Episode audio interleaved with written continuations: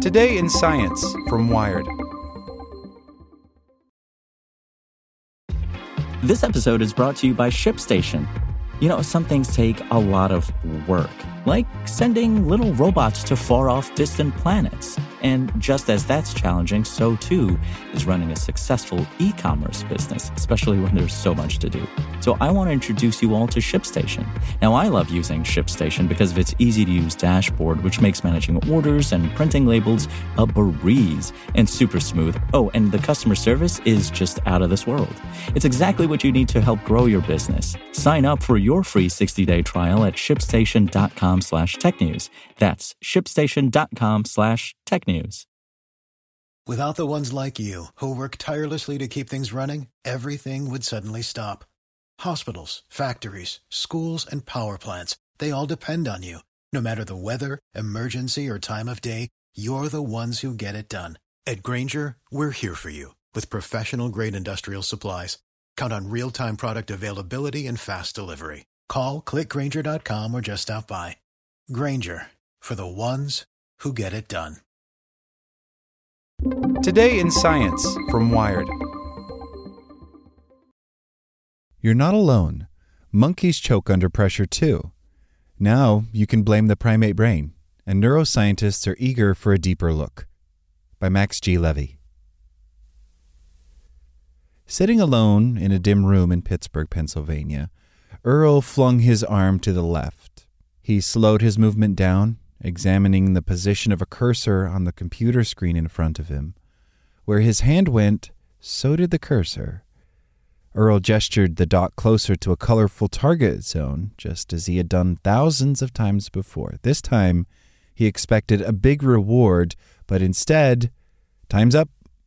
Earl, a rhesus monkey, choked under the pressure.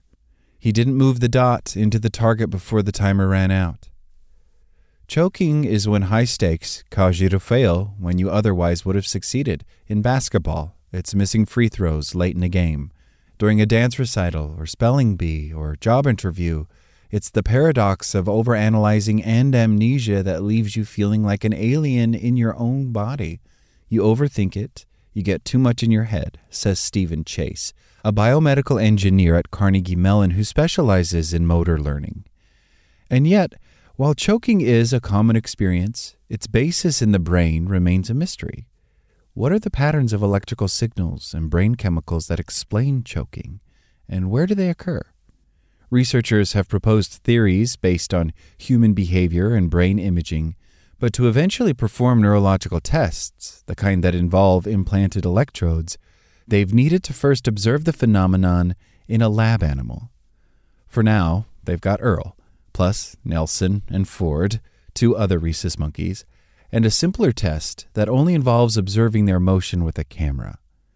Chase's team of researchers from Carnegie Mellon and the University of Pittsburgh have shown for the first time that people are not the only primates to choke under pressure.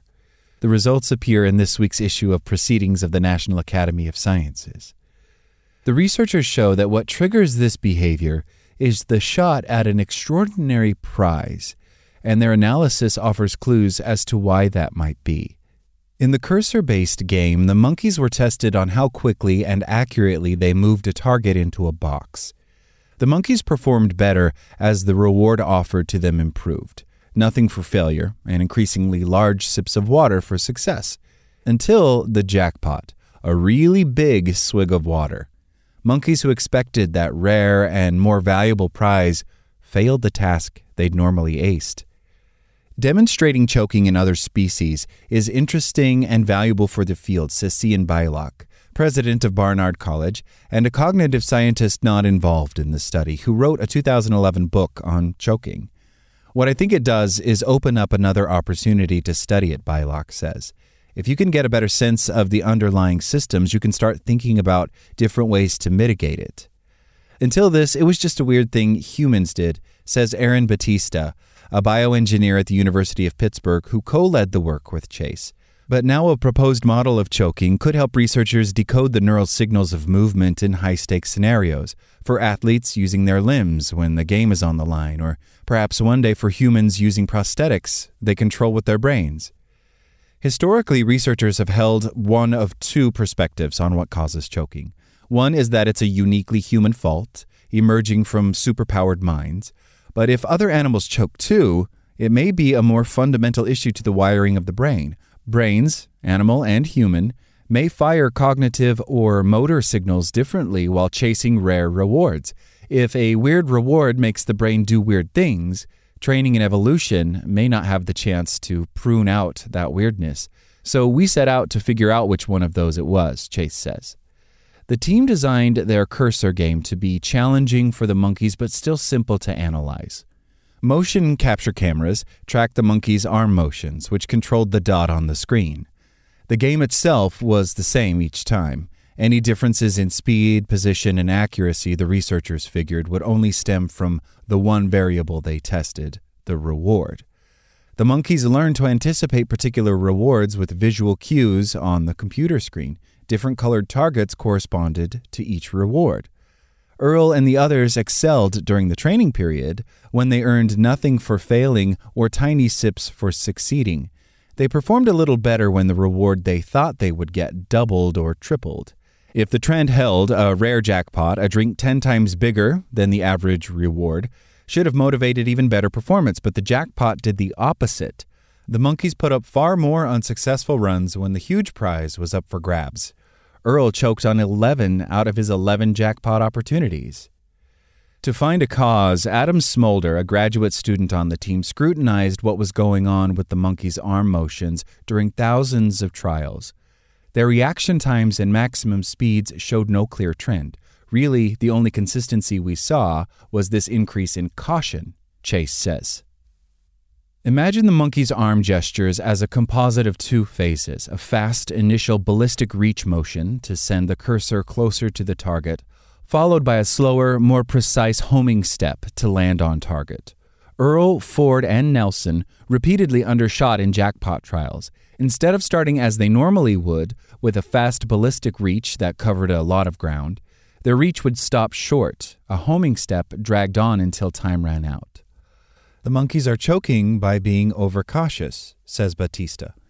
In humans, psychologists have linked choking to paying too close attention to your movements, a behavior called explicit monitoring. Thinking about your movements makes them slower, and he thinks that's what's going on. The monkeys are psyching themselves out and undershooting. If that's not metacognition, he says, I don't know what is. One hypothesis for why big rewards cause choking is that making precise movements depends on a neural sweet spot for rewards. The anticipation of a larger reward may cause neurons to release more dopamine.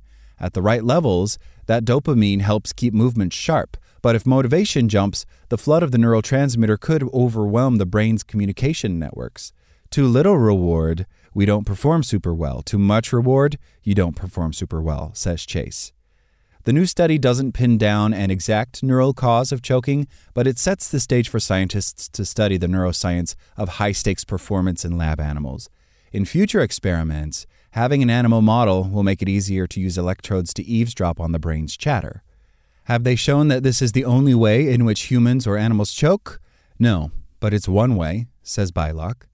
A picture of the underlying systems is important, she says, because several regions could be involved, depending on the situation. Supposing those details translate to humans, it could explain how distinct brain regions cause distinct types of choking. A failed motor task would be like missing the ball. A failed cognitive task would be like forgetting your answers in a job interview. The brain regions involved in each situation could overlap, but they may also be separated and worth exploring. Rob Gray, a sports psychologist from Arizona State University who studies how pressure affects human performance, says the monkey data looks a lot like explicit monitoring in athletes who choke. That kind of non fluent movement is what you expect when you try to control things consciously from the top, he says. It's paralysis by analysis. You are micromanaging your body. To Chase, the neuroscience of choking doesn't have to always be negative. Yes, humans sometimes choke, but if the promise of an outsized reward sends pesky electrical ripples into the brain's fundamental motor function, then it's remarkable that we can filter it out at all. And now that we know that choking isn't a human only habit, he and Batista would also like to know if the information could be harnessed in useful ways. like in creating brain controlled artificial limbs for people. Issues like how emotions can affect motor control are things that prosthesis designers are going to have to think about, he says. A prosthetic that can parse only motor skills from a mess of emotional buzzing would be a long awaited payoff indeed. Like what you learned? Subscribe everywhere you listen to podcasts and get more science news at wired.com/science. Want to learn how you can make smarter decisions with your money? Well, I've got the podcast for you. I'm Sean Pyles, and I host NerdWallet's Smart Money Podcast. Our show features our team of nerds, personal finance experts in credit cards, banking, investing, and more. And they'll help you make the most of your money while cutting through the clutter and misinformation in today's world of personal finance. You'll get clarity on strategies to help you build your wealth, invest wisely, shop for financial products, and plan for major life events. Listen to NerdWallet's Smart Money Podcast wherever you get your podcasts.